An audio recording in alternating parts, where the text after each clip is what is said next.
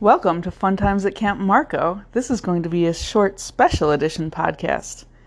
I'm Aunt Jala. And I smell lemon bars. Okay, so right now the lemon bars are baking. And right now they smell really good. And right now I really want to eat them. Um, Lemon bars are one of our family's favorite desserts. Um, you can use lemon juice. That's a good thing that you might have in your pantry. We actually had a whole lemon, so we went ahead and grated the lemon, and then Kai squeezed the juice out of it. so yeah, um, I squeezed it and, you know, we followed the directions.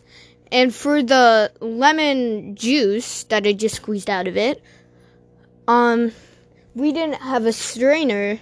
So what we did, there's like a little Spout.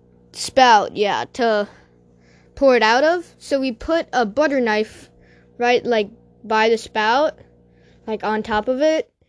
So then it kind of pretty much act like the strainer. So the Like- seeds couldn't yeah. get into our batter.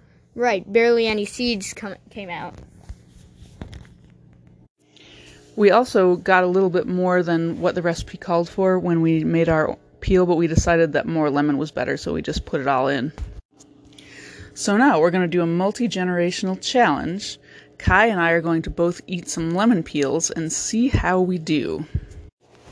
Okay, so we're holding the lemons in our hand. These are actually the ones that we used to squeeze out the juice for the lemon bar. So now we're gonna try eating the peels. It should be really a challenge because all that's left is the white part because we got all the juice and all the nice yellow part off of them. Okay, let's do it. Oh! it's so bad. It's really bitter. Ah. we disturbed the cat who was sitting next to us. wow. Well, I can definitely say this is the bitter part of the lemon. But you know what? I think because we took the yellow part off, it wasn't as bad as I thought. right.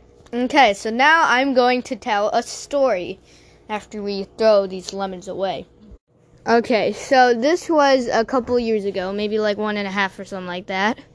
So I, I, we had three cats, and one of them, it was like a teenage cat. It wasn't a kitten, um, or anything, but, um, yeah. So anyway, I was just chilling in my bath, you know, taking a nice little warm bath, and he comes up, Pickles.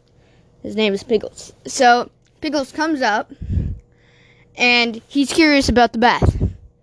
So he goes, he runs, he runs like sprints into the bathroom, sees the bath, jumps in, and then right when he comes in, he's just like, "Oh no, it's wet." His eyes are wide open. and then Jump out. Yes, he jumps out immediately. And the bathroom, there's a bathroom, and then you have to turn a corner to go down the stairs.